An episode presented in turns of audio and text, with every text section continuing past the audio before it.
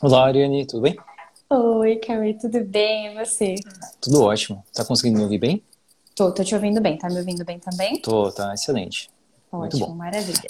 Legal. Ah, inicialmente, gostaria muito de agradecer, Ariane, a sua presença aqui no MedZD. Muito bacana ter você aqui conosco. Acho É um que prazer. comunicação é um tema extremamente importante. Talvez agora ah, a gente esteja ah, realmente identificando o quão isso é importante. Ah, Acho que a pandemia mudou uma série de coisas. A gente já sabia que a comu- comunicação era importante, a gente sabe que se a gente não tiver realmente uma comunicação assertiva, até mesmo com os pacientes, ou mesmo na família, com amigos, né, no dia a dia, isso acaba influenciando muito. Mas eu acho que a pandemia acabou deixando isso muito, muito evidente, pelo menos para mim. Talvez Sim. eu esteja enviesado, mas realmente a comunicação cada vez mais realmente está tá sendo colocada em pauta. Eu acho que é um tema muito, muito bacana. É, vamos lá, se apresenta o pessoal, por gentileza. Vamos lá. Bom, é realmente, né? A gente teve uma mudança muito grande na comunicação de- desde que começou a pandemia. Então, aumentou o atendimento online, aumentou a quantidade de reuniões e as pessoas tiveram que começar a aprender a se comunicar dessa forma, né? Então, vou me apresentar, vou falar um pouquinho da minha trajetória. Eu sou fonoaudióloga, me formei em 2016, mas trabalho com clínica desde 2018. Agora, no final de 2021, eu concluí o meu mestrado, que teve como foco a voz profissional, e a minha população foi uma população de jornalistas. Então, é, eu verifiquei a quantidade de risco que eles tinham de desenvolver algum problema de voz por conta do trabalho deles, né? Então, trabalhei com comunicadores. Então, comunicação é um dos meus maiores focos na minha atuação, né? É o que eu mais trabalho. E eu acho que é realmente importante. E trabalhando com comunicação, eu consegui perceber que muitas vezes as pessoas têm dificuldade de entender a importância e só conseguem perceber a importância de uma boa comunicação quando eles são colocados à prova, né? Quando eles precisam se comunicar bem. Sim. E mesmo se colocando à prova, em alguns momentos a gente acaba colocando a culpa em outras coisas, às vezes em outras pessoas, em outras situações, e acaba não identificando que isso realmente é um problema. E é uma pena, né? Porque se a gente não identificar, não tem como a gente corrigir. Então, eu acho que é um tema, pensando no meio médico, posso falar com um pouquinho mais de propriedade, a gente tem essa dificuldade, né, querendo ou não, hoje em dia, até estava conversando com um amigo, eh, a gente estava conversando e falando né, da própria escrita. Hoje em dia é muito comum a gente usar sistemas para fazer evolução, receituário, prescrições, eh, comunicação, WhatsApp, Telegram, a gente acaba não pegando um papel em branco para escrever mais. E Sim. então eu acho que isso muda tudo, né? Imagina o pessoal que tem hoje 10, 12, 15 anos, eles estão realmente em outro momento do que nós estávamos ali há 10, 15 anos atrás. Então a comunicação eh, já era algo que a gente sabia que era algo vivo, algo que vinha ah, ocorrendo uma série de mudanças. No entanto, eu acho que nos últimos 5, 10 anos, talvez, a mudança seja muito drástica, realmente, vai sair de um ponto para o outro, realmente, sem talvez a gente perceber isso. Pelo menos o pessoal que tem 30 anos, talvez a gente está ficando defasado e nem sabe. Sim, é uma coisa muito dinâmica, né? A gente precisa estar sempre se atualizando. Então, a gente vê de vez em quando alguns médicos que preferem realmente ficar na- no papel, preferem fazer o receituário no papel, porque não se dão bem com o sistema, porque acham que é mais fácil de lidar com o paciente quando você está fazendo anotação no papel. E isso tudo vai depender de pessoa para pessoa. Eu consigo lidar muito bem com o prontuário eletrônico, consigo me comunicar com o paciente, mas precisou de um tempo. Precisou de um tempo para eu conseguir aprender a lidar com tudo, para eu conseguir fazer as anotações que eu precisava fazer, ao mesmo tempo que eu conseguia prestar plena atenção no que o paciente estava falando, que eu conseguia né, orientar ele bem. Então, tudo isso vai depender de treino. O falar bem, o se comunicar bem é treino. Então, a gente precisa estar sempre treinando e sempre se atualizando. Legal. Eu acompanho seus stories e eu vejo que você fala bastante disso também, né? Essa parte do treino é muito importante. Eu concordo plenamente, realmente treinar ajuda muito, mas a gente tem que lembrar que também a gente tem a comunicação não verbal, né? Que também Sim. faz parte da comunicação e a gente acaba deixando muitas vezes ela de lado, né? Sim. Não, muitas vezes as pessoas nem percebem que a postura que você está usando vai passar alguma informação, a sua expressão facial vai passar uma informação, a roupa que você usa vai passar alguma informação sobre você, né? Vai acabar passando alguma impressão. Então, tudo isso a gente tem que se atentar na hora da comunicação. Não adianta eu vir conversar com vocês de pijama. Qual que vai ser a minha credibilidade conversando com vocês se eu tiver de pijama ou se tiver muita coisa acontecendo atrás de mim? Tudo isso. Não são as palavras, não é o que eu estou falando, mas toda a comunicação visual também vai estar envolvida né, na nossa comunicação. Legal, legal, concordo plenamente. Uh, então, uh, tem, tem um dado aqui, uh, não sei se na USP, né? Esse dado é de uma aula da Isso. USP bem, bem, interessante. Não sei, talvez você já tenha tido uh, contato. Pensando no meio médico, a gente fala muito da apresentação do médico, que é algo muito rápido em alguns momentos, né? Depende, poxa, já tô, atendi o paciente cinco vezes, já conheço ele, conheço um pouquinho da história, então, olá, seu João, tudo bem? como que o senhor está, conta para mim, da sua família, aquele problema que o senhor me contou na última consulta, acaba sendo algo um pouquinho mais rápido, um pouquinho mais realmente tranquilo. Mas muitas vezes não, né? Muitas vezes aquele paciente que já chega meio carrancudo, que você tem que, opa, calma aí, eu sou médico, tudo bem com o senhor, como o senhor está, que eu posso ajudá-lo. Então a abordagem pode mudar um pouquinho. É, Sim. esse primeiro momento já é um momento impactante, né? A apresentação, que às vezes a gente não dá muita atenção. Uh, a gente, eu em algum momento devo ter feito isso, né? Na correria você acaba, olá, seu João, tudo bem? E já vai fazendo outra coisa. Então, uhum. às vezes a gente não dá tanto, uh, tanta importância a essa primeira parte que é a apresentação. Sim, a apresentação é muito importante, até porque a primeira impressão é a que fica. E dependendo da forma como você né, falar com o paciente a primeira vez, o paciente vai se sentir mais aberto a comunicar com você o que ele precisa comunicar ou não. E isso vai influenciar na sua anamnese. Porque se o paciente já se sente um pouquinho ressabiado, se ele não quer conversar muito com você, ele pode ocultar dados que podem ser extremamente relevantes para a sua anamnese. Então, por mais que esteja na correria, a gente tem que se atentar, olhar no olho, né, prestar atenção enquanto o seu paciente estiver falando com você você fazer gestos que estimulem ele a continuar falando, né? Então, gestos positivos, de vez em quando fazer um uhum, para ele se sentir mais aberto, para sua anamnese poder ser mais tranquila e até para o seu exame físico também, né? Para ele se sentir mais à vontade, para ele te deixar fazer o que você precisa fazer, para ele te orientar caso aconteça alguma coisa, para ele te informar. Então, a, sua primeira comunicação, o seu primeiro contato com o paciente ele vai abrir portas ou fechar portas para tudo que você vai fazer depois. Então é muito importante a gente estar tá sempre muito atento ao que a gente está fazendo desde o início da nossa consulta. Sim, é, e é impressionante, que é um ponto extremamente importante, como eu concordo contigo, mas muitas vezes a gente acaba realmente deixando ele de lado ou é, realmente faz de forma muito simplista. É, de acordo com essa pesquisa, 82%, né, uma pesquisa que foi realizada em 2013, uma, uma, um estudo conjunto da Universidade Britânica com uma universidade canadense, 82% dos diagnósticos eles são feitos durante a, cole, a coleta de informações. Sim. Então, é muito importante você né, conseguir fazer uma anamnese bem feita. Então, você conseguir direcionar o seu paciente para as perguntas que você precisa direcionar, você está escutando o que ele está falando para você, né? Você está prestando plena atenção ali. A escuta, né? A gente fala de escutativa, que é de você prestar atenção no que ele vai falar, você anotar as informações importantes. Se você perceber que ele deu alguma informação solta, mas que se ele aprofundar pode te trazer mais algum dado relevante, você conseguir abrir mais para essa pergunta, né? Você conseguir fazer perguntas mais específicas, tudo isso vai influenciar na hora da coleta dos dados, né? Na hora dessa primeira entrevista que você vai fazer com o seu paciente. Sim. Atualmente a gente tem diferentes métodos de, de consulta, de como abordar o paciente. Claro que depende muito do local que você está. Hoje estou numa unidade de saúde, na unidade básica de saúde é uma coisa, no pronto atendimento pode ser um pouquinho diferente, o paciente é agudo, às vezes o paciente não consegue nem falar, na UTI uhum. vai ser diferente. É, no entanto, se a gente pegar aqui um atendimento, né, vamos supor que o paciente esteja bem, esteja conversando, não esteja numa fase aguda de uma doença. É, se a gente pensar assim, poxa, então a coleta de informações é onde eu consigo fazer mais diagnóstico, então eu vou falar, tudo bem, seu João, fala para mim, o que, que o senhor está sentindo? O que, que eu posso ajudá-lo? Nessa, você pulou a apresentação ou fez ela de forma muito simplista e espera que o paciente te dê todas as informações possíveis e imaginárias. Então, a gente acaba pulando também essa etapa. Uhum. Sim, é.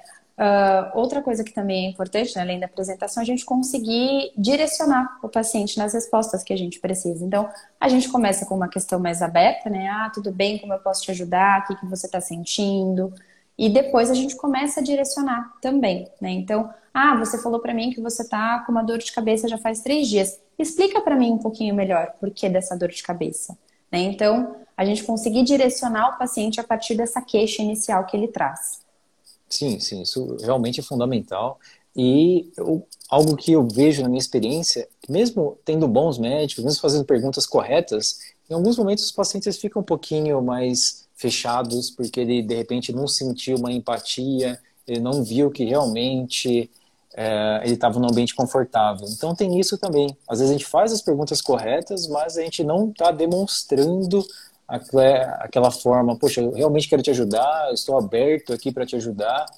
Às vezes a gente uhum. fala uma coisa, mas a comunicação, né, como chega até é, realmente o paciente é diferente. Tem, tem um pouquinho disso também, né?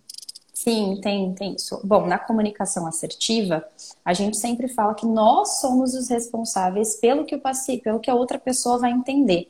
Né? Então não é porque você falou que a pessoa realmente entendeu aquilo, porque às vezes a forma como você fala não é a forma que a pessoa vai entender. Então sempre é bom a gente adaptar o vocabulário, mas além disso, tem outras coisas que também vão deixar a pessoa mais aberta a se comunicar com você ou não que eu já falei do contato visual, o tom de voz é uma coisa que também vai fazer diferença. Então, você falar com uma voz um pouco mais aguda vai trazer para a pessoa um pouco mais de abertura para conversar com você. Então, se eu estou conversando com você com essa voz um pouco mais aguda, fica mais fácil de você entender que eu estou aberta a conversar. Mas se eu falo com você com uma voz um pouco mais grave, dependendo do contexto, eu te passo a impressão de que eu não estou muito afim de papo de que eu quero que termine rápido, né? Então isso também vai contar. A Letícia falou de linguagem corporal. A linguagem corporal também vai influenciar. Então, se você está com os braços cruzados, se você está afastado, encostado na cadeira, também vai passar a impressão de que você não está tão interessado no que o paciente está falando. Agora, se você se aproximar um pouco mais, se você manter os braços mais abertos, né, a mão em cima da mesa, isso inconscientemente vai passar para aquele paciente de que você está aberto, de que você está ali para ajudar. Então, tudo isso vai contar na hora da consulta. Legal, legal. Isso é realmente muito interessante. E são pontos que a gente acaba não, não percebendo. Às vezes você está nervoso e, ok, de alguma forma você está querendo demonstrar que você está mais calmo. Ou às vezes acontece. Você pega um paciente que tem um caso muito complexo, uh, atendendo a unidade básica de saúde, às vezes a gente tinha pacientes que tinham cinco, seis comorbidades. Ah, doutor, tudo bem com o senhor? Ah, doutor, estou com 60 anos, eu sou diabético, hipertensa, tenho aneurisma, tenho histórico de AVC, histórico de AM. Então, é aquele paciente que chega com uma quantidade de informações muito grande. Então, você fica, você fala, opa, pera, né? O que, que eu faço agora? É muita coisa para resolver em 15 minutos. Então, de alguma forma, a gente tenta demonstrar uma coisa, mas o nosso corpo está falando outra. Isso acontece bastante também, né? Sim, isso acontece muito, principalmente nos nossos primeiros atendimentos, né? Eu lembro que quando eu me formei, eu ficava muito nervosa com os atendimentos, com o que o paciente ia conseguir me trazer, como que eu ia conseguir lidar com, com ele durante a consulta, né? Mas uma coisa que ajuda muito é você conseguir organizar o seu pensamento. Então, na hora que o paciente está trazendo os dados, você ir anotando. Então, ah, é, ele trouxe que tem hipertensão, ele trouxe que tem as outras comorbidades, ok, vamos lá. Organizou o pensamento, anotou todas as comorbidades, você já consegue se acalmar. Por quê? Você já vai saber como lidar. Você tem todo o preparo. Você estudou no mínimo seis anos para estar tá ali. Então, conteúdo você tem. Você precisa se organizar e se organizando fica mais fácil para você conseguir orientar aquele paciente da maneira correta. Né? Então, a organização do seu pensamento e do que você vai fazer primeiro, o que você vai fazer depois, também te ajuda a se manter mais calmo. Sim, sem dúvida.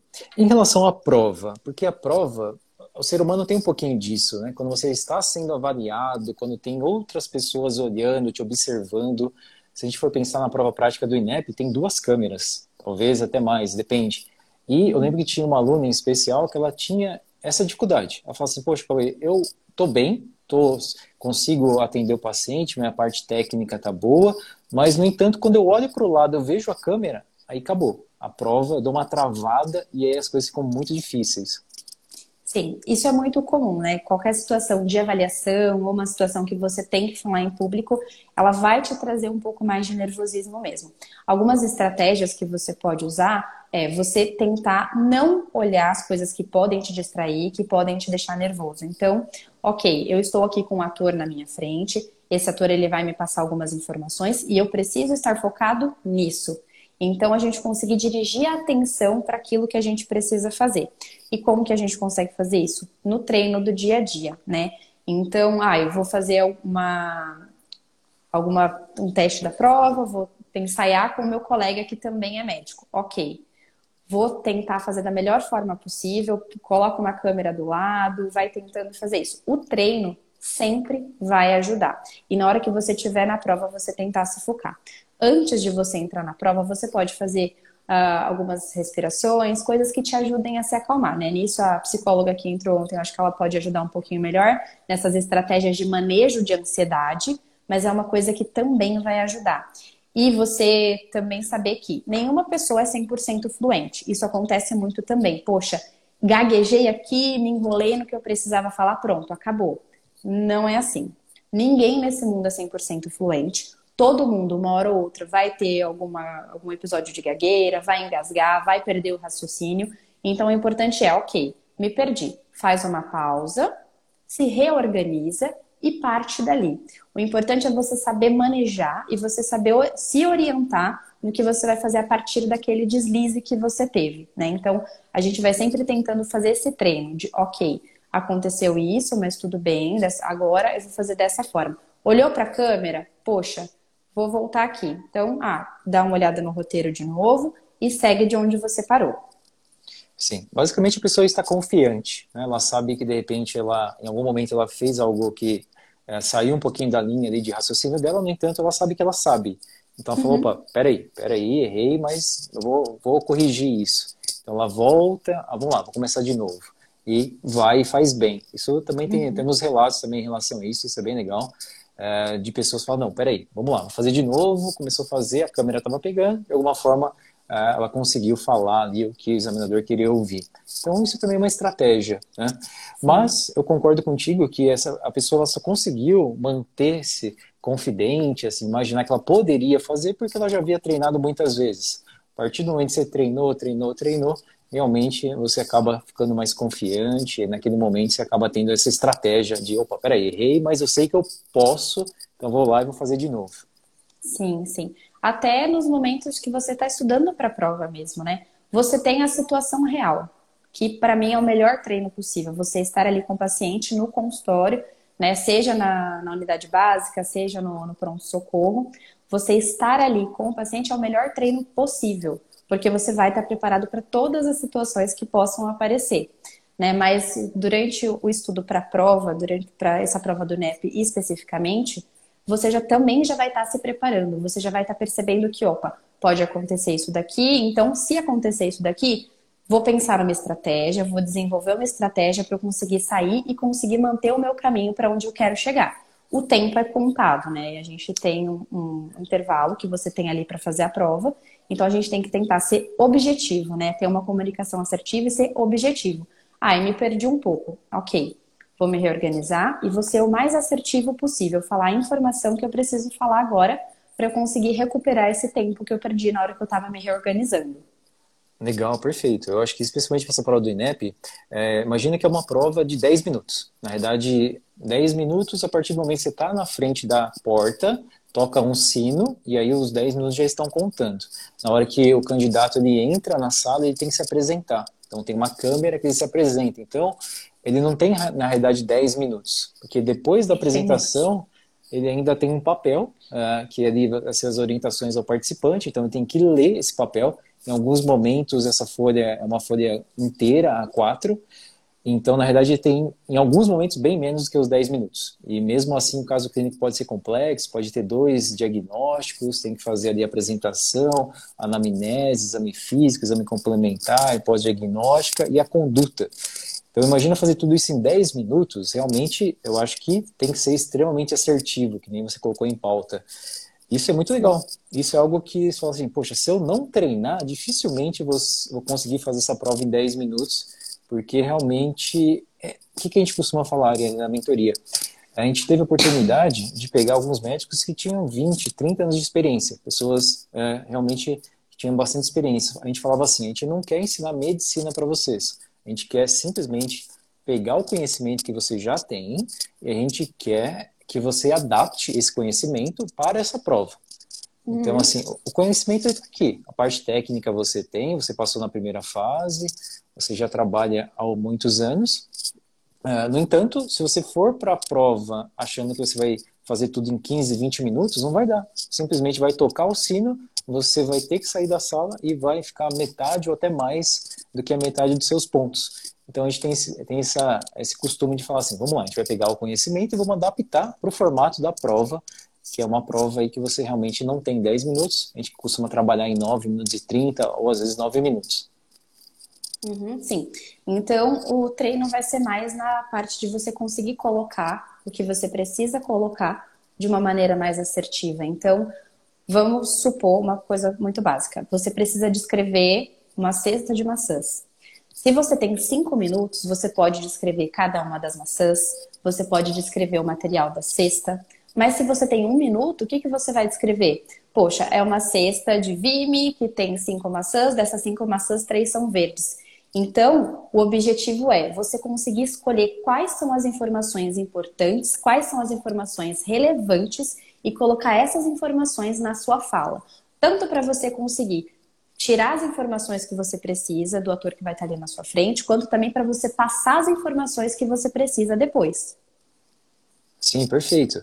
E isso parece fácil, mas na realidade não é porque depende muito do ambiente. Né? Se eu estivesse numa, num hospital, seria, de repente, o meu foco seria em um ponto. Se eu estivesse na unidade básica de saúde, meu foco seria, de repente, em outro. E na hora da prova, acaba tendo um outro foco. Por isso que a gente costuma falar que é muito importante conhecer a prova. Se a gente não conhece a prova, se a gente não sabe aonde nós estamos nos metendo, aonde é, a gente, é, o que, que a gente vai encontrar, o que, que vai ser cobrado, né, como que vai ser cobrado, realmente fica muito difícil. Às vezes o médico é excelente, ele pode, ele tem potencial para fazer uma consulta incrível, no entanto, ele faz uma consulta incrível em 20 minutos. E a prova é 10.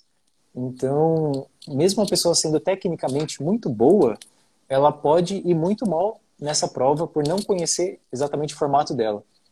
Sim, sim. E nesse caso, a melhor coisa que você pode fazer é estudar a prova, é treinar a prova Fazendo uma analogia muito básica, uma pessoa que dirige há 20 anos dirige de uma maneira muito mais prática do que uma pessoa que acabou de tirar carta. Por quê? Porque está ali o tempo todo, está revisando o tempo todo o conteúdo, né? Então é isso, você vai ter que sentar, você vai ter que estudar os possíveis casos que possam cair, dar uma estudada nas provas anteriores e realmente pensar, ok, se caiu uma questão parecida com essa, de que forma eu posso fazer para conseguir coletar as informações necessárias e também para dar as orientações que eu preciso dar. Que tipo de exame eu vou ter que pedir? Né? Então, tudo isso vai ser na base do estudo, né? Vai ser a partir das provas que você vai rever, dos exercícios que você vai refazer, para você conseguir ter um bom desempenho na hora. Quanto mais você se preparar antes, melhor preparado você vai estar para a hora da sua prova mesmo. Legal, excelente. Eu lembrei, imagina um piloto de avião, pode ser um piloto renomado de um 747 que ele transporta lá 300 pessoas.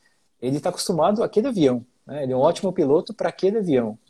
Você coloca ele num Cessna, de repente ele não sabe decolar um Cessna porque não é o equipamento que ele utiliza no dia a dia. Então, hum. realmente isso é muito importante. Eu acho que é algo para a gente frisar o quão isso é importante. Né? Mesmo você sendo muito bom tecnicamente, não necessariamente você vai fazer ali um, uma boa prova ou vai, entre aspas, pilotar aquele equipamento que é diferente do que você é o especialista. Então, eu acho que é muito legal, muito legal a gente deixar isso claro. Sim, sim, a gente precisa treinar especificamente para o que a gente quer, né? Na comunicação. Se você vai treinar a comunicação de pessoa para pessoa, né, de um para um, é diferente de você querer treinar sua comunicação para um público de 400 pessoas, né? Mesma coisa para a prova. Então você vai precisar estar preparado para as possíveis situações que possam aparecer na prova e não para outras, né? Então eu estava até assistindo uma das suas lives uh, agora que você estava falando que IoT não costuma aparecer mais. Então, poxa, vou estudar o IoT agora? Não, vou estudar alguma coisa que possa aparecer de uma maneira mais, né, que possa aparecer mais frequentemente. É verdade, é verdade. IoT apareceu em 2011, 2012, depois nunca mais apareceu. Então, a gente gosta bastante de trabalhar com essa parte de estatística, porque realmente números, querendo ou não, eles são exatos. Ah, é exato que caiu duas vezes, depois nunca mais caiu e não vai cair mais? Não necessariamente, mas a probabilidade é de pequena. cair realmente é pequena, é baixa. Então, é muito legal trabalhar em cima disso. Em relação à comunicação, é, ela, a gente pode, se a gente pensar no tripé, né, ontem até a gente colocamos ali em pauta, coloquei até uma pesquisa para o pessoal para ver se eles concordavam ou não, que a prova ela tem esse tripé: conhecimento técnico, a comunicação, que sem a comunicação você não consegue ligar as coisas, né? Essa é a minha referência, assim, puxa, eu posso ter um conhecimento técnico muito bom, eu posso ter um controle emocional muito bom, mas se eu não me comunicar de forma correta, eu não vou conseguir colocar isso realmente é, num formato aceitável, num formato esperado. Então, a comunicação é tudo, né? É, realmente é difícil falar, eu até coloquei, qual que é mais importante? Qual que é um dos três que forem retirados ali de um círculo, eles vão fazer falta? Mas a comunicação realmente é, ela, ela liga, né? Se não tiver isso, não tem como. Sim, até porque a comunicação é que vai passar para outra pessoa, né? Você pode ter muito conhecimento técnico. Se você não souber comunicar esse conhecimento técnico que você tem, não vai adiantar nada você ter esse conhecimento, né? Controle emocional. Você pode ter muito controle emocional, mas se você não conseguir comunicar esse controle emocional, do que vai adiantar? Então, para você, você tá calmo, mas você quer fazer as coisas e você começa a se afobar. Poxa, então você não está comunicando uma calma, você está comunicando uma ansiedade, né? Então, a gente precisa se atentar para todos os aspectos da comunicação para conseguir passar, né? Para conseguir passar realmente o que a gente pode passar ali. Então, uh, durante o meu mestrado, né, eu participava também das supervisões do laboratório de, de investigação em voz. E nós tínhamos alguns alunos que a gente sabia que o conhecimento técnico deles era muito bom, mas durante as avaliações, infelizmente, eles não tinham o desempenho que a gente queria que eles tivessem, que a gente acreditava que eles poderiam ter. E justamente por isso, porque eles não conseguiam se comunicar, eles não conseguiam organizar o pensamento e conseguiam, não conseguiam colocar toda essa informação que eles tinham para fora, eles não conseguiam expressar. Então, a gente saber se comunicar, ter essa comunicação assertiva, saber o que a gente precisa falar e também conseguir tirar o que a gente não precisa falar é muito importante. Tanto para a prova, né, principalmente para a prova, mas também na sua atuação profissional de uma maneira geral. Sim, se a gente for refletir, hoje é muito comum as crianças, desde pequeno, já ter muito contato com celular, com tablet, eles acabam fazendo uma comunicação visual, mas não tem uma comunicação verbal. Isso é bastante comum hoje, né? Você acha que é, eu, eu, sinceramente, acho difícil que as coisas mudem muito no sentido, não, agora a gente vai adaptar toda essa comunicação que as crianças fazem hoje, a gente vai mudar tudo o nosso dia a dia para se comunicar só de forma não verbal, ou essas crianças vão sofrer muito mesmo, porque elas estão se adaptando, elas estão conhecendo uma comunicação que talvez no futuro vai ser cobrada uma totalmente diferente para elas. É. Então. É. Hum, pode falar. Não, não, é só, só algo que assim, fica aquela incógnita, né? Realmente a comunicação das pessoas vai mudar ou realmente uh, essas crianças ou até mesmo nós, em alguns momentos, a gente está sofrendo e vamos continuar sofrendo muito com isso, a nossa comunicação vai estar sendo comprometida? Eu acredito que, assim, a comunicação verbal, ela não vai sumir, até porque, né, é o que nos diferencia dos outros animais. Né? Então, a linguagem? A gente conseguir se comunicar com palavras, conseguir dar o significado é o que vai nos diferenciar dos outros animais e tudo. Mas ah, as outras comunicações, como a comunicação visual, a comunicação por gestos, né? Ela vai auxiliar, né? Ela vai acrescentar na nossa comunicação. Então, eu acredito que dependendo da forma como essa criança está crescendo, dependendo dos estímulos que ela está recebendo, ela vai sofrer um pouco. Então, por exemplo, uma coisa que tem aparecido muito na clínica fonoaudiológica atualmente é o atraso de fala nas crianças que têm muito tempo de tela. Por quê? Fica o tempo todo naquele estímulo passivo, elas recebem né, os estímulos, mas elas não se comunicam, elas não têm essa comunicação verbal. Então pode ser que daqui a alguns anos a gente tenha uma cobrança um pouco maior para essa nova geração que está surgindo por conta disso, né? Por conta desse aumento de, de uso de tela e essa diminuição da, da convivência. que também foi influenciada por conta da pandemia, né? Então as crianças ficavam em casa, os pais infelizmente tinham que trabalhar também, e aí tela nas crianças. E aí então tá tendo esse atraso, né, de fala, esse atraso de linguagem por conta disso. Sim, sim, eu acho que realmente isso é um grande problema que a gente tem para o futuro, né? Vamos ver como que vai ser. Mas uh, tem um lado positivo, a gente está discutindo mais sobre comunicação. E o fato de discutir mais a tendência que a gente consiga identificar mais rápido e consiga trabalhar, então, isso de forma mais rápida, mais assertiva e realmente tendo uma resolutividade maior. Eu acho que isso é um ponto positivo. Não, sim. Algum tempo atrás, o que era é, decisivo para uma pessoa ser contratada para uma vaga era o conhecimento técnico. Atualmente, a gente tem o conhecimento técnico, mas as habilidades comunicativas também são muito avaliadas, né? Então, também é um diferencial que aquele possível candidato para aquela vaga vá ter. Então, a comunicação é algo que está sendo muito observado atualmente. Eu acredito que vai ser mais observado ainda, né? Principalmente com, essa, com esse boom do digital, a gente tem tido esse crescimento muito grande, né? Então, a, a comunicação por vídeos, a comunicação por áudio, então, tudo isso vem surgindo, então as pessoas precisam realmente saber se comunicar de todas as formas possíveis. Sim, sim. Eu acho que vai ser até uh, um, um, algo que cada vez vai ser mais cobrado, porque acaba sendo algo mais difícil. Então, poxa, peraí, tem que começar a selecionar mais quem eu quero, quem se comunica de forma realmente bem. É, então, é, é algo que, infelizmente, a gente está numa transformação, mas tem, tem um lado positivo aí no fato de a gente estar tá pensando mais sobre isso. Pensando na prova, o que, acontece que a gente vê que os alunos têm muita dificuldade, Ariane? É sair da primeira fase, porque a primeira fase, a prova, é uma prova de múltipla escolha, mais uma prova discursiva. Então, a forma de estudar acaba sendo bem diferente. É, para a primeira fase, muitos alunos vão muito bem, estudando uh, um número de questões muito grandes por dia, fazendo leituras de apostilas e está treinando. Poxa, fiz 100 questões diariamente durante 12 meses. Poxa, fiz muita questão, li bastante sobre determinados assuntos, consigo ir bem na primeira fase. Quando você sai dessa primeira fase e vai para uma prova prática, uma prova que você tem que se comunicar, você tem que deixar tudo muito claro o que você está falando, senão uh, seus pontos não realmente não vêm, uh, então acaba tendo muita dificuldade. A gente costuma colocar na mentoria como uma transição, né? Como fazer essa transição da primeira fase para a segunda fase.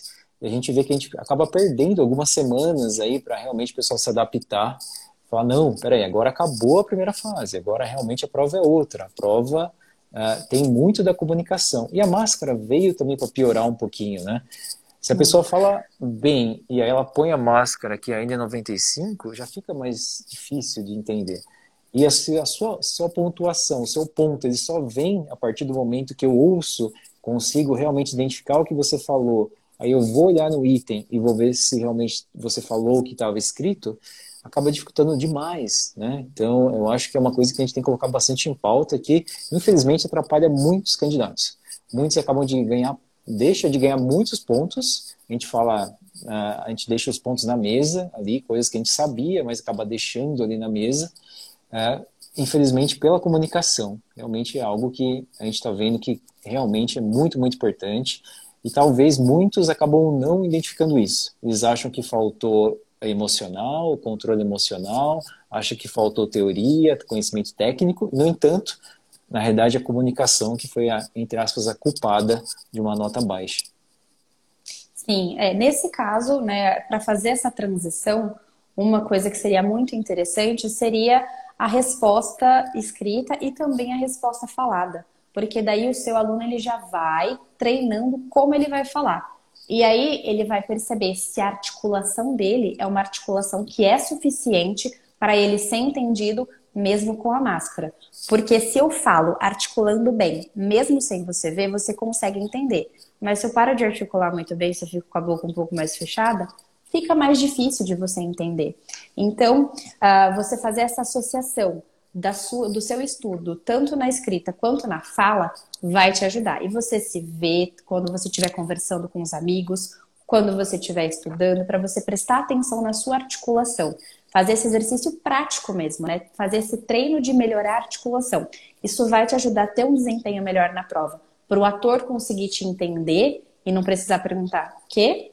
E até para o avaliador, para quem está ali, também conseguir entender de uma maneira muito mais rápida. Então, se você falar bem, muitas vezes ele não vai precisar nem ficar olhando para você, pensando no que você está falando para fazer a anotação. Se você falar bem, ele já vai anotar porque ele já vai entender. Isso pode te fazer até ganhar um pouco mais de tempo depois, quando você, para você fazer alguma outra, alguma outra prova, algum outro exame que você queira complementar na sua prova para você tentar conseguir algum ponto. Sim, um outro ponto que é também talvez um agravante é que agora não tem mais um médico dentro da sala fazendo a pontuação. Então o checklist não está na mão de uma pessoa dentro da sala.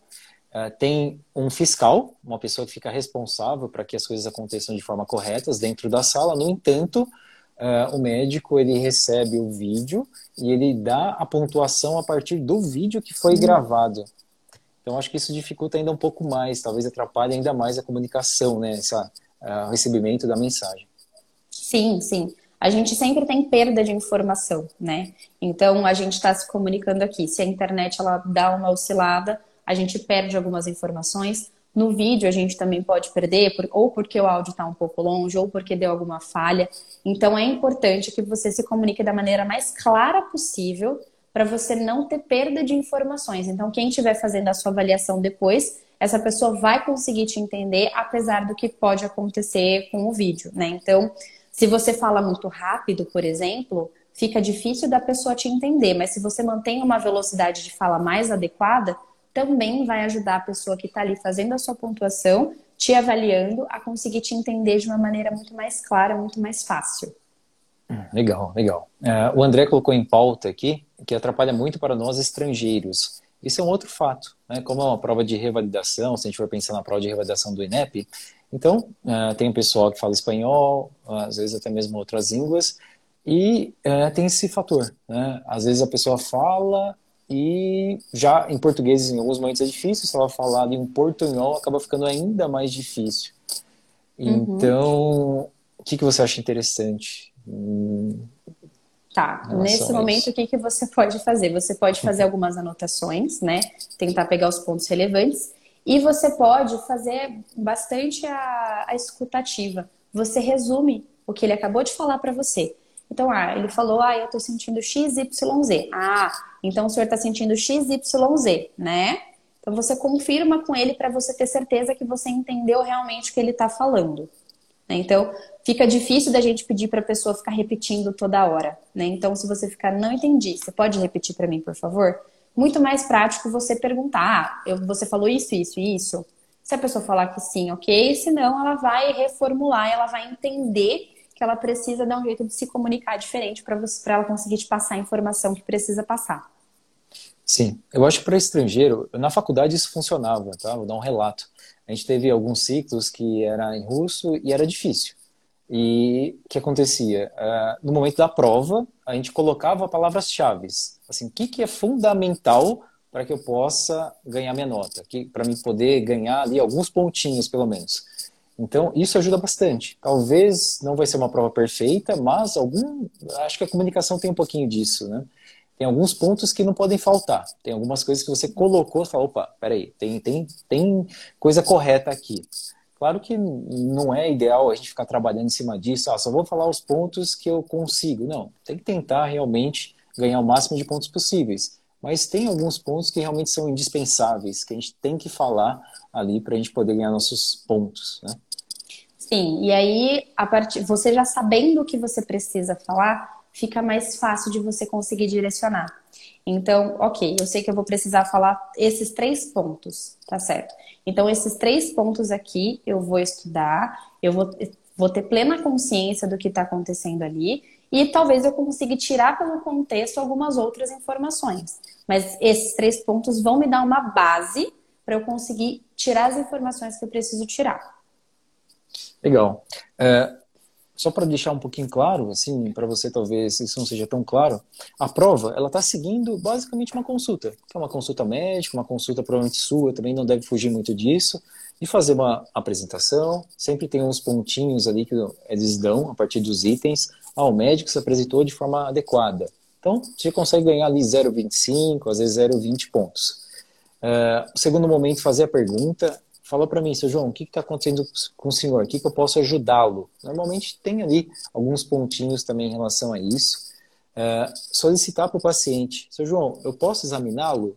Sim, doutor, pode examinar, fica à vontade. Tá bem, seu João, então eu vou lavar minhas mãos, vou secar, vou aquecê-las e vou então pedir para o senhor ir até a maca, se deitar, se for necessário tirar a camiseta para mim poder fazer o exame físico do senhor.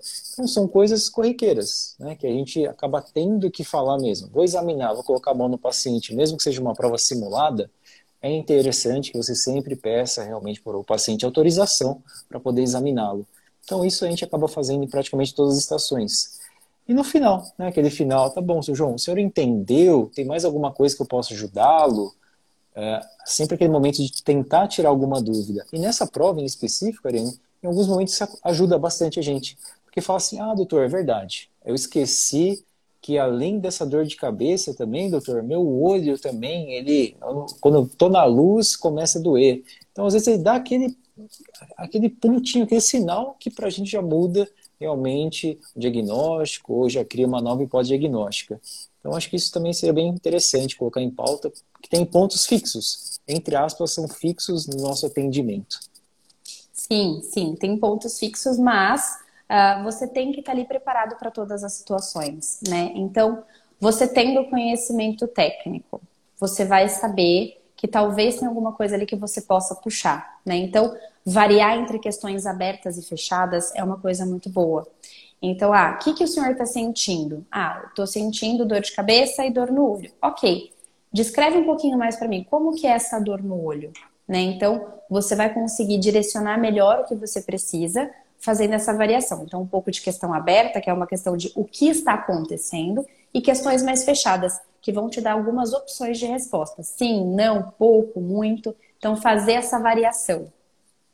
Legal, perfeito. A gente trabalha muito em cima disso, ainda mais pensando nessa prova com um tempo limitado, um tempo relativamente baixo. Se a gente começar a fazer muita pergunta aberta, o paciente começa a falar, falar, falar, ou não fala nada. O que acontece? Tem um ponto que esse eu acho que você não sabe.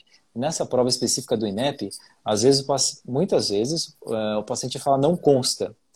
Uh, se você pergunta assim, ah, o senhor tem algum dor no ouvido? E não está no script dele, né, não faz parte ali do que ele deve falar. Então ele fala assim, não consta.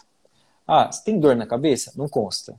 Ah, você tem dor no pescoço? Não consta. Ah, fala para mim então, seu João, o que está acontecendo com o senhor? Ah, doutor, é, o que está acontecendo é que eu estou com uma dor aqui na região das costas, aqui na região de trás, e toda vez que eu pego um peso, acabo sentindo essa dor.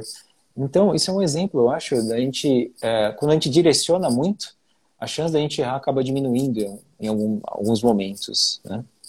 Sim, sim. É. O interessante seria começar com uma questão aberta, para você saber mais ou menos para onde você vai, e a partir dessa primeira questão aberta, você direcionar melhor para o paciente. Então, ah, ok, o senhor está sentindo essa dor nas costas? Quando começou? Como que é essa dor? É uma dor um pouquinho mais difusa? É uma dor mais localizada? Então, você começa com essa, com essa questão aberta para você saber para onde você vai e depois você direciona. E aí fica muito mais fácil, fica muito mais prático de você conseguir as informações que você precisa sem você perder seu tempo, que vai estar tá ali correndo.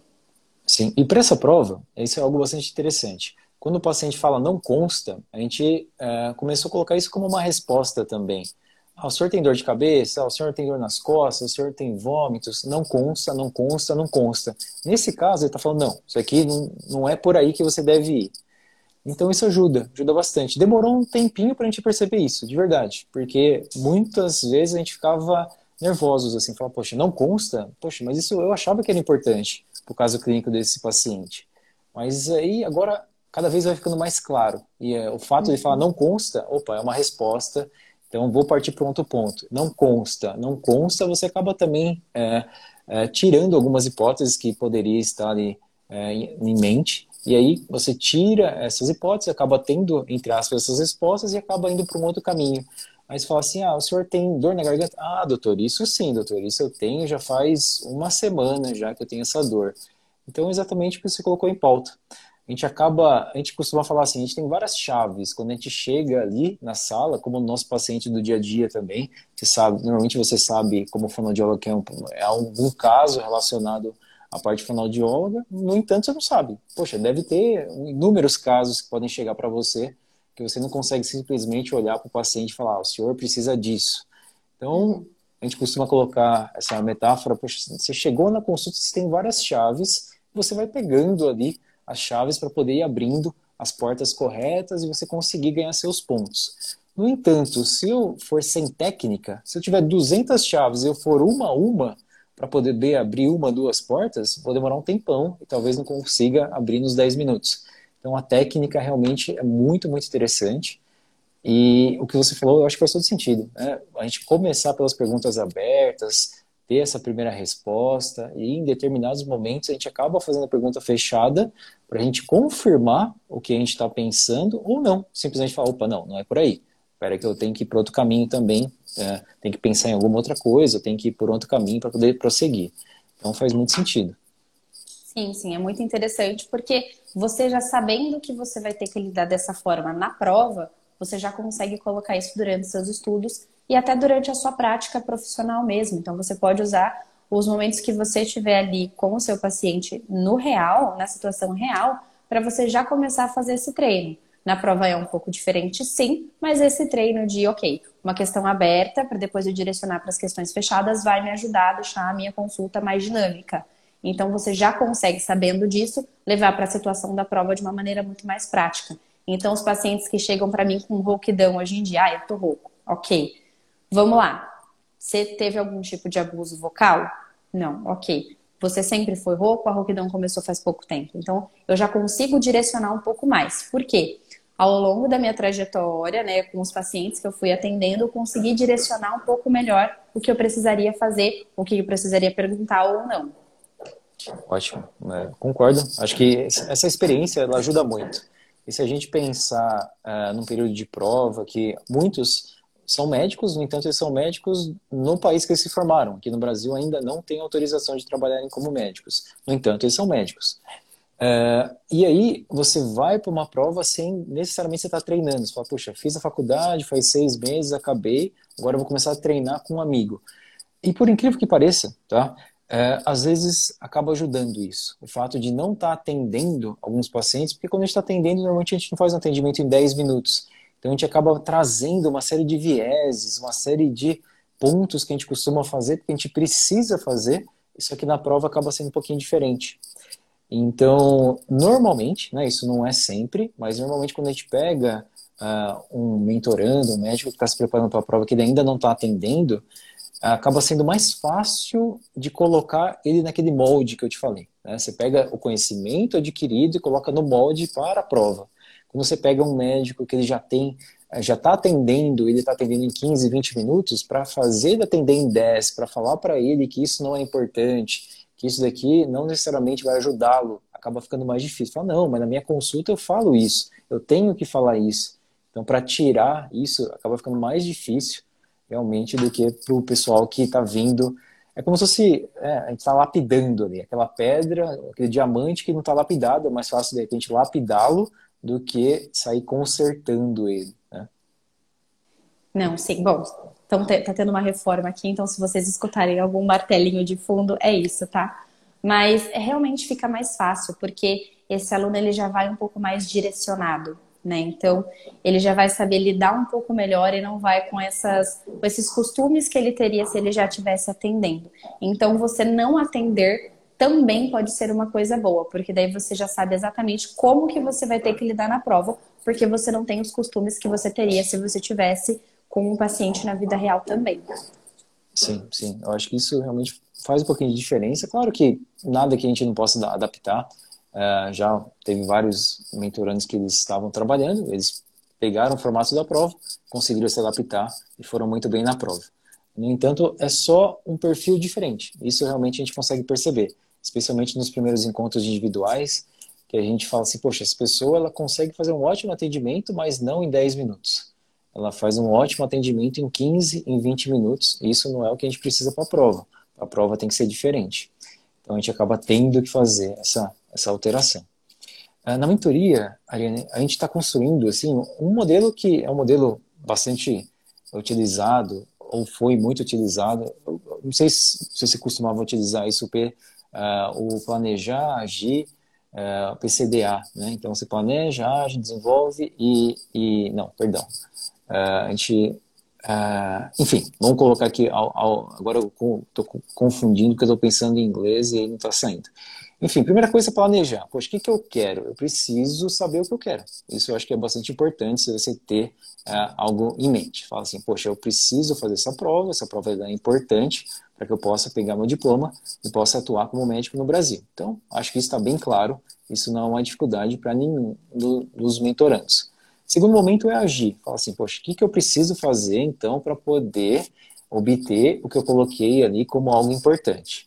É, a gente treinar, eu acho que é fato. Né? Tem que treinar, tem que errar, e a partir do erro a gente pensa, fala, opa, peraí, estou errando nisso, então preciso melhorar em relação a isso. Mas mesmo essa metodologia de saber o que você vai fazer, você agir, você errar, você corrigir e fazer novamente, mesmo ela sendo muito boa, assim, uh, pensando em adquirir uma nova habilidade ou mesmo pegar todo o conhecimento e adequar, uh, às vezes não fica claro. Eu acho que muitas pessoas, mesmo fazendo isso bem feito, a pessoa sabe o que, que ela quer, ela faz, ela corrige e corrige, corrige, vai melhorando. No entanto, ela não identifica foi o que a gente colocou em pauta. Talvez a pessoa sempre coloque o peso maior ali na técnica, ou ela sempre coloque o peso maior no estado emocional e ela não identifique realmente onde estão as suas fraquezas. Então, se tem algo né, que pode atrapalhar esse próprio ciclo do, do aperfeiçoamento, talvez seja isso. A pessoa não identificar exatamente onde está a sua fraqueza. Então, isso eu acho que é um ponto que a mentoria, a gente quer puxar isso. A gente uhum. viu que realmente tem muita gente com essa dificuldade Infelizmente, no momento da prova, é, uma coisa acaba puxando outra. Né? Você fala assim, poxa, tenho conhecimento técnico. No entanto, se meu estado emocional uh, caiu, né? Ali, antes eu estava bem, de repente eu fiquei mal. Seu conhecimento técnico, infelizmente, ele já acaba sendo ali, uh, já não é mais do jeito que era antes. Você fala, poxa, eu sei tudo sobre pneumonia. Poxa, mas agora não estou bem porque agora estou triste você já vai ter uma dificuldade ali para lembrar, de repente, alguns pontos sobre aquela matéria que você sabia muito bem. Uhum. Uh, e a comunicação acaba vindo junto, né? Se você, o estado emocional não está bom, você acaba não lembrando de algumas coisas, aquele famoso branco, você acaba lembrando de coisas que você sabe, sabe muito bem, que você estudou, que você, de repente, já utilizou várias vezes. E a comunicação acaba vindo junto. Eu acho que seria até interessante a gente falar um pouquinho. Tem muitas pessoas que ficam nervosas e acabam ficando ou ela fica rouca, ou ela começa a gaguejar. Que, que além do tem alguma coisa além do treino que pode nos ajudar a não começar a gaguejar, a não começar a ter essas dificuldades da comunicação? Oi, fui eu que travei ou foi você? Não, fui eu, fui eu, desculpa. É, tá, ok. Só para concluir, tem mais alguma outra coisa que pode a comunicação pode nos ajudar em relação a isso? é, puxa, estou travando, eu tenho que treinar, fato. Além do treino, tem mais alguma outra coisa ou é treino, treino mesmo? É o treino e também a sua consciência como falante, né? Você conseguir perceber quais são as suas melhores habilidades, quais são as suas dificuldades e você conseguir trabalhar a partir disso. Então, eu percebi que quando eu estou sendo avaliado, eu fico mais nervoso e por conta disso eu acabo gaguejando mais. Ok, quais estratégias eu vou poder utilizar. Então a gente desenvolve realmente estratégias, né? Eu, quando era mais nova, eu ficava muito nervosa a falar em público e eu desatava a falar muito rápido. Qual foi a estratégia que eu desenvolvi? Diminuir a velocidade de fala. E eu percebi que diminuindo a minha velocidade de fala, eu consigo me acalmar e eu consigo passar a informação de uma maneira muito melhor. As pessoas conseguem me, me entender mesmo com o meu nervosismo, né? Mas é realmente um tripé não tem como a gente tirar um ou como a gente tirar o outro. Né? Então você precisa estar tá bem de conhecimento, você precisa conseguir acessar o seu conhecimento de uma maneira muito rápida, você precisa ter um controle emocional para você conseguir lidar com a sua ansiedade daquele momento e conseguir se comunicar efetivamente, né? Então, se, você, se o seu conhecimento técnico não está muito bom, a comunicação não vai bem. Se, se o seu controle emocional não está bom, a comunicação também não vai bem, né? E aí a comunicação, como que a gente vai conseguir adaptar? A gente vai conseguir fazer treinos de fala, a gente vai conseguir prestar atenção nas ênfases. Então a gente vai ter que fazer tudo isso para a gente evitar esses possíveis esses possíveis perdão, tudo que pode acontecer, problema de comunicação, né? Então, é um tripé, a gente tem que caminhar com tudo isso junto, mas a gente vai criar estratégias para caso você se perca em algum momento, para você conseguir voltar e se comunicar bem. Legal, ótimo. Em relação à mentoria, a gente vai contar com você agora, trabalhando com essa parte da, fono, da, da, da comunicação em especial. É, eu acho que vai ser muito legal, porque, sinceramente, não é algo corriqueiro. É, a gente vê uma série de coisas sendo criadas, mas a comunicação, pelo menos no meio médico, pelo menos até onde eu acompanho, tá? Eu acompanho bastante coisas e eu não vejo muito essa, uh, dando essa importância a gente acaba cobrando, a gente cobra que as pessoas se comuniquem de forma correta, que elas falam muito, falem bem. No entanto, a gente acaba não dando muita ferramenta para elas poderem fazer isso. Então, eu acho que isso vai ajudar bastante. É algo que a gente acabou identificando, falou, poxa, eu acho que tem alguma coisa a mais aí. Não é só realmente o técnico, não é só realmente a gente focar no estado emocional. Tá faltando a comunicação. Tem algo, é como se fosse é, três lugares diferentes e aí tem as pontes entre eles. Está faltando essa ponte da comunicação, as pessoas estão deixando isso de lado e, pior, elas não estão identificando que isso é ruim. Então a gente precisa começar a identificar e começar a trabalhar isso. E eu acho que é, faz sentido a gente trabalhar mesmo para aprimorar. Né? Você fala assim, poxa, Cauê, mas esses, vamos supor, esses 15 alunos aqui, eu estou vendo que eles estão muito bem. Eles não precisam de ajuda. É, provavelmente eles talvez não precisam sair do zero e partir ali para o 100. No entanto, talvez estejam no 90 e precisam chegar no 100. Eu acho que sempre uhum. tem alguns pontos, não sei se você concorda, sempre tem alguns pontos que a gente consegue melhorar em relação à comunicação.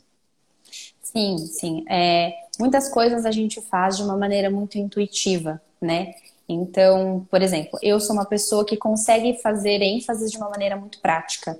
Né? Então, enfatizar palavras durante o meu discurso, para mim, é muito tranquilo. Então, tem pessoas que fazem isso tranquilamente. Mas quando você coloca para essa pessoa de uma forma consciente, ela consegue usar muito melhor esse recurso. Então, por mais que a pessoa já saiba se comunicar, ela pode aprimorar mais ainda. O profissional da saúde, ele é tido como uma pessoa que precisa se comunicar bem, porque as pessoas chegam até ele, principalmente no médico, né? Porque tá com algum problema, porque precisa sanar esse problema. Então a comunicação, tanto a compreensão quanto a expressão do médico precisam ser muito boas. Né? Então você conseguir dar ferramentas para esse médico, para ele trabalhar tudo que ele tem de uma maneira muito mais consciente, é muito melhor. Então, pode ser que alguém que esteja assistindo a live aqui hoje nunca tenha prestado atenção de que se você articular um pouco mais, fica mais fácil das pessoas te entenderem de máscara. E aí, poxa, trouxe esse insight de uma forma consciente, a pessoa pode mudar a comunicação ali, entendeu? Sim. Então, por mais que você já saiba se comunicar, o aprimoramento é constante. A comunicação é dinâmica, ela está sempre mudando. A pandemia veio aí para mostrar para a gente, a gente ainda está se adaptando, né, essas, a todas essas mudanças. Então, a gente tá, tem que estar tá sempre tentando trazer para o consciente quais as ferramentas que a gente tem e quais as ferramentas a gente precisa trazer para nós ainda. Legal, perfeito. É, em relação à mentoria, a gente vai fazer três encontros. É, como que você acha é, que esses três encontros podem ajudar em relação aos mentorandos? Você acha que esses três encontros são suficientes? O que você acha uhum. em relação a isso? Bom, é, eu acredito sim que os três encontros sejam suficientes, né? A gente vai ver se precisa de algo mais, a gente vai ver a partir da turma, né? Se eles vão precisar de um pouco mais de, de reforço, alguma outra coisa, mas a gente vai começar com a comunicação assertiva, né? Então, poxa, vamos entender o que a gente precisa comunicar, né? Então, como que eu posso me comunicar bem, o que, que eu vou fazer, a gente vai entrar também na parte prática. Então, como que eu posso né, melhorar a minha articulação, como que eu posso melhorar a minha postura, tudo isso vai ser trabalhado, né? Então, a gente vai ter exercícios práticos, vamos ter checklists também para eles saberem, né? Então, querendo ou não, como você está ali numa, numa parte de estudo, você já está bem direcionado e bem acostumado com isso, de precisa ter isso, precisa ter isso, precisa ter isso. Então, ok, então eu vou te passar um checklist de coisas que você vai precisar ter na sua comunicação para você se comunicar bem. E conforme você for percebendo melhor a sua comunicação, tanto durante os estudos quanto no seu dia a dia, mais fácil vai ficar para você perceber o que você tem de ferramenta e o que você precisa construir de ferramenta na sua comunicação. Então é uma coisa super dinâmica, né? Eu te trago as ferramentas E a partir dessas ferramentas você vai conseguir colocar isso no seu dia a dia, tanto para a prova quanto para sua comunicação de uma maneira geral. Legal, legal. Eu acho que faz todo sentido. Realmente eu não tinha pensado nisso. Se a gente pensar, poxa, a pessoa está estudando, ela estuda ali duas horas, três horas por dia. Se você coloca um outro ponto ali falando, não, isso aqui é importante, ela estuda ali mais 15, 20, 30 minutos, provavelmente ela não vai sentir dificuldades para isso. De repente, para um paciente, se fala assim, ó, seu João, vamos lá, o senhor precisa fazer uma caminhada de 10 minutos. Aí fala, poxa, doutor, eu trabalhei 40 anos e nunca fiz caminhada. Aí fica mais difícil. Então, acho que a gente vai ter aí uma tarefa não tão difícil. Eu acho que o fato de deixar essa tarefa de casa, para o pessoal de forma de checklist, né? A prova é checklist, quando você fala checklist, todo mundo fala, ah, tô em casa, porque isso tá realmente é, é, o que eu preciso, é o que eu vou utilizar na prova. Se você me der mais um checklist, entre muitos que eu vou ter que realizar para treinar, tranquilo. Então, acho que vai ser muito legal. Isso vai ajudar sim, muito. Sim. E conforme eles forem fazendo, eles vão diminuir o uso do checklist, porque já vai ficar mais tranquilo. Poxa, percebi que eu preciso fazer contato visual com o meu paciente sempre. Depois de três vezes que você olhou, beleza. Contato visual já está aqui. Opa, vou olhar no olho do meu paciente para mostrar que eu estou ali. Entendeu? Então, vai ficando mais prático, né? Apesar do checklist, a gente vai deixar sempre dinâmico, sempre uma coisa mais tranquila para você conseguir inserir no seu dia a dia. Legal, legal. É, eu lembro que tinha alguns mentorandos que falavam assim, poxa, eu fui lá e realmente eu atuei. Eu sou médico, eu coloquei a minha técnica, coloquei ali todos uh, o conhecimento técnico, entanto eu atuei. Ah, o paciente estava com dor de cabeça, vamos lá, fala para mim como que está essa dor. Então é realmente uma simulação. Você sabe que aquela pessoa que está na sua frente, por mais dolorida, por maiores que sejam suas queixas, são uh, queixas simuladas. Então, isso a gente colocava em pauta. Falava assim, ó, uh, numa estação de cirurgia, às vezes a gente encontra um paciente num um politrauma, um paciente que teoricamente seria um paciente grave, no entanto, é uma simulação. A gente uhum. consegue tirar um pouco desse peso uh, emocional que teria numa situação realmente verdadeira, ali, numa situação num hospital, por exemplo. Então, acho que isso é um ponto interessante. Depois que a gente entende isso, acho que a gente já fica um pouquinho mais calmo. Uh, eu acho que isso, querendo ou não, acaba influenciando também na comunicação. E uma coisa que a gente colocava, gostava de colocar bastante isso em pauta também, é o fato de você chegar lá, tudo bem, assim, ter aquela expressão de realmente eu quero te atender, eu quero te ajudar, eu quero fazer o meu melhor aqui. E a pessoa que está do outro lado, mesmo sendo um ator, talvez ali no script dele esteja poucas informações, mas ele, provavelmente ele vai receber ali as suas expressões, a maneira que você está falando, e ele vai agir de forma mais espontânea, as coisas vão fluir mais fácil, mesmo para um ator, ali uma pessoa que ele está ali fazendo o trabalho dele, né? basicamente falando do script.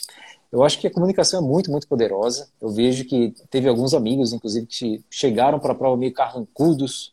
Ah, não acredito que eu estou indo fazer essa prova. A pessoa chega carrancuda, ela já acaba se fechando e o próprio paciente, que é o ator, ele acaba também ficando meio carrancudo também e dando às vezes menos informações ou dando uma informação também mais jogada, de uma forma uhum. menos prazerosa, diria.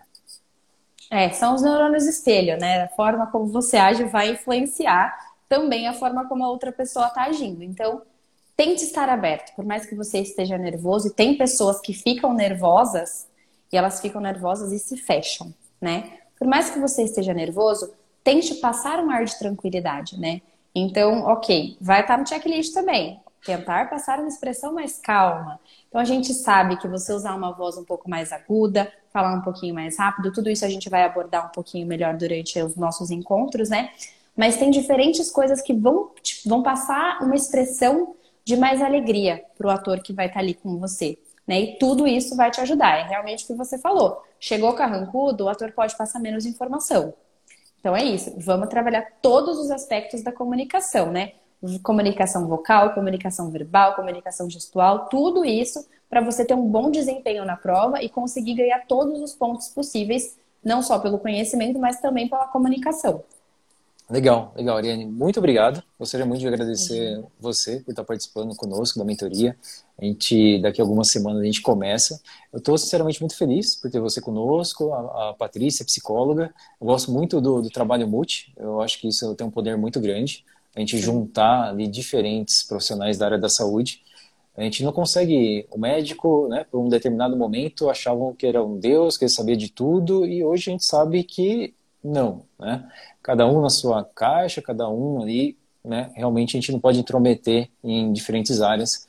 Então, eu acho que vai ser muito rico. Eu acho que a gente vai poder ajudar muitas pessoas, a gente vai conseguir identificar alguns problemas que as pessoas talvez não, em nenhum momento elas identificaram, e isso é muito legal. Eu acho que realmente a gente pode fazer um excelente trabalho e, assim, estou muito, muito feliz por estar contando com você, com a Patrícia. Acho que a gente vai conseguir aí é, não só mudar para a prova, mas talvez para atendimento também. Imagina que você está influenciando aí 40 médicos que vão começar a atender no Brasil daqui a um determinado período. Então, é como se fosse uma PG, né? Você não está ajudando uma pessoa, você está ali de alguma forma influenciando várias. Então, isso é muito legal, é uhum. bastante rico. E muito obrigado, muito obrigado pela sua participação Sim. aqui no MedZD hoje. Obrigado por estar junto conosco nesse projeto da mentoria.